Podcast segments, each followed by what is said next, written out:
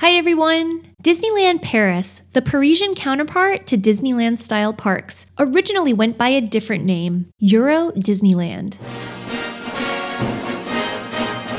Euro Disneyland opened their gates in 1992, 20 miles east of Paris, becoming the second international Disney park.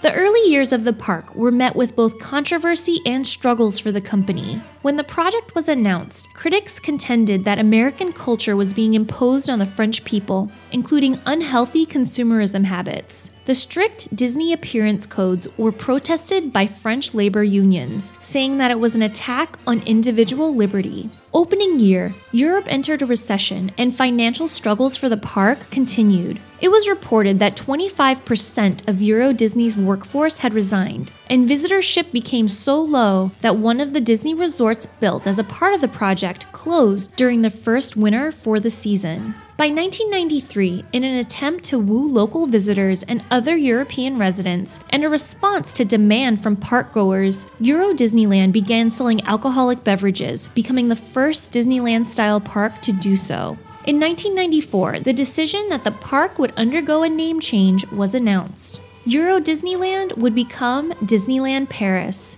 CEO Michael Eisner announced the reason for the change. He said the moniker Euro is more associated with business, currency, and commerce, not the excitement and romance of a city like Paris. It's also been said that adding Paris to the park name would be a way to honor the host country. The name change marked a slow turnaround for the park.